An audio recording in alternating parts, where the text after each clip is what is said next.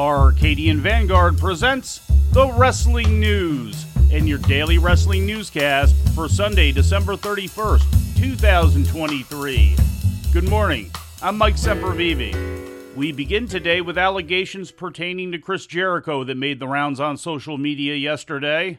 On his podcast, Rumor and Innuendo, Nick Hausman made reference to issues with Jericho behind the scenes including non disclosure agreements that Jericho allegedly made people sign who had sexual misconduct allegations against him. The story gained traction online with several, including Kylie Rae, posting in support of it and hinting at some of the charges against him. Rae departed AEW under mysterious circumstances after a very short tenure, with stories surfacing of Jericho's behavior being part of the reason. The reaction spread to last night's World's End pay per view at the Nassau Coliseum, where Jericho was roundly booed by the live crowd.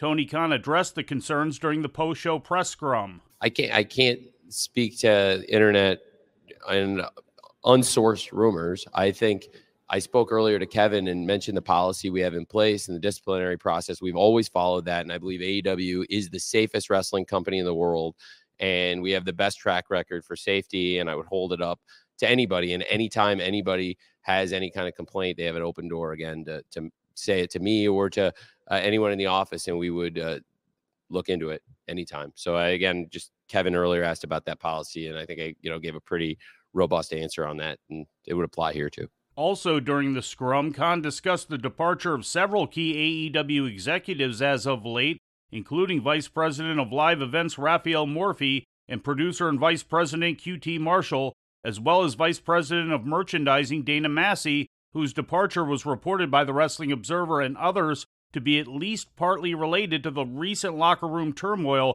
between CM Punk and her husband and brother in law, Matt and Nick Jackson. Uh, I would also like to say, uh, in addition to Rafael Morffi, who gave uh, great parting words and also great way for him to leave AEW on a sellout show. Also, uh, end of uh, the contract for our chief merchandising officer, Dana Massey, who I really appreciate, has done great work and has been with us since the very beginning of the company.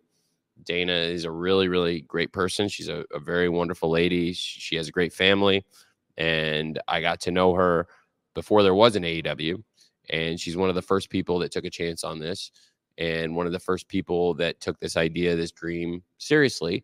And without Dana, I, and if she hadn't convinced uh, Matt to get on the phone with me and take this seriously, I don't know that we'd all be here.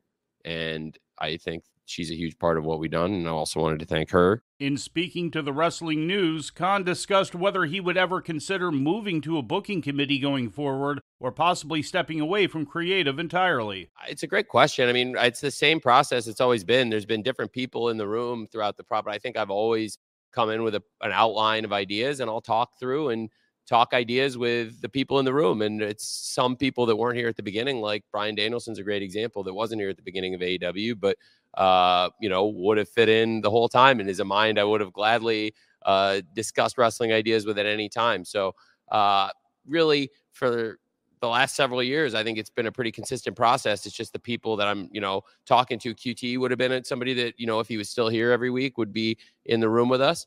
Uh, and I'll come in with an outline of ideas week to week and talk through things. We have a great group of people. So I, I think it's been really strong. And certainly right now, the company this week, you'd say, is on one of the hottest runs in terms of business we've been on.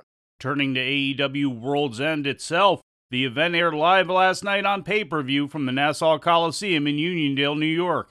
In the main event, Samoa Joe defeated MJF in 17 minutes and 52 seconds to become the new AEW World Champion ending what was the longest world title reign in AEW history at 406 days.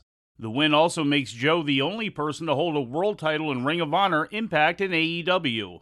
Following the match, Adam Cole was revealed to be the masked devil who had been tormenting MJF in the storyline leading up to the match, with Wardlow, Roderick Strong, Mike Bennett, and Matt Taven as his henchmen. The five men attacked the defeated MJF in a post match angle to end the show.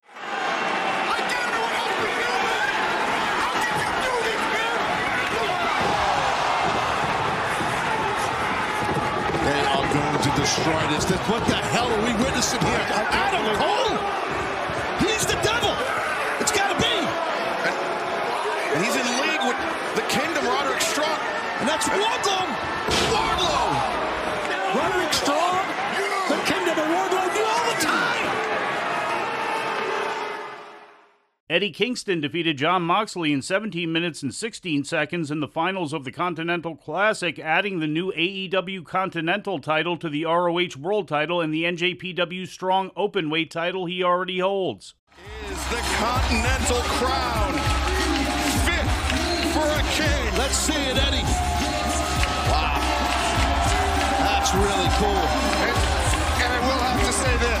Perfect for a Mad King. Sorry, Kings. I will have to say this.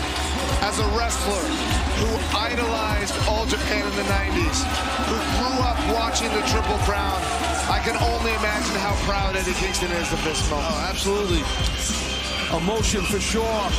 In the night's other title switch, Christian Cage initially lost the TNT title to Adam Copeland in a no disqualification match, but Copeland promptly lost the title right back to Cage after Killswitch handed over his contracted TBS title shot to Cage, which Cage then proceeded to cash in on the prone Copeland right then and there.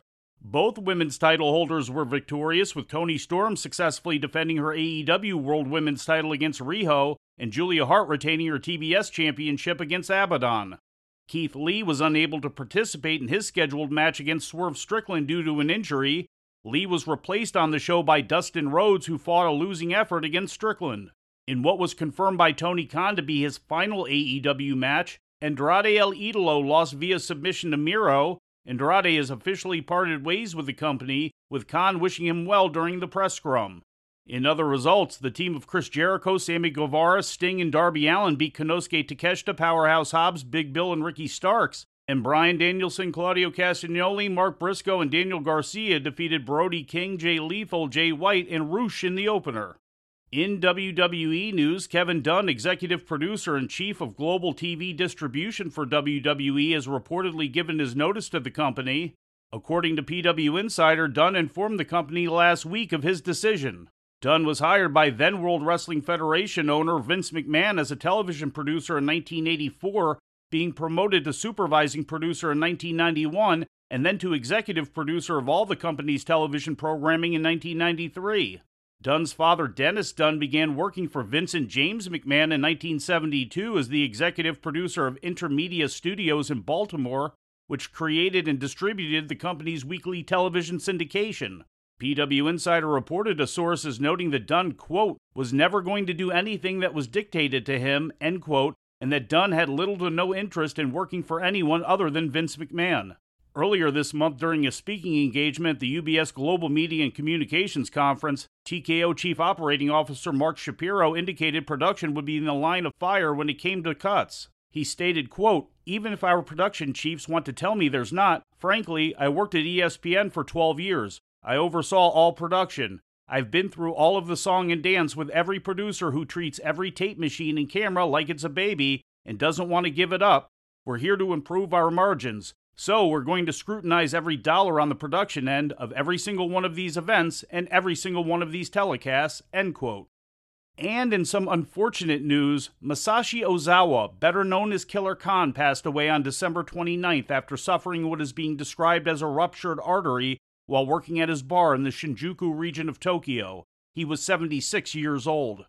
Born on March 6, 1947, Ozawa competed in sumo before beginning his pro wrestling career working for the Japanese Wrestling Association in 1971 before moving on to Antonio Inoki's New Japan Pro Wrestling promotion in 1973. Prior to departing Japan in 1978, Ozawa was given the gimmick of a Mongolian monster named Killer Khan by New Japan head trainer Karl Gotch. It was under that persona that Ozawa would become one of the most successful Japanese imports in American wrestling history.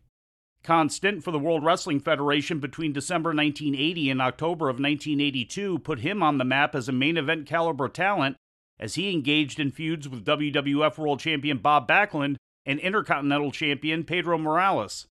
But it was his feud with Andre the Giant that Khan would become best known for.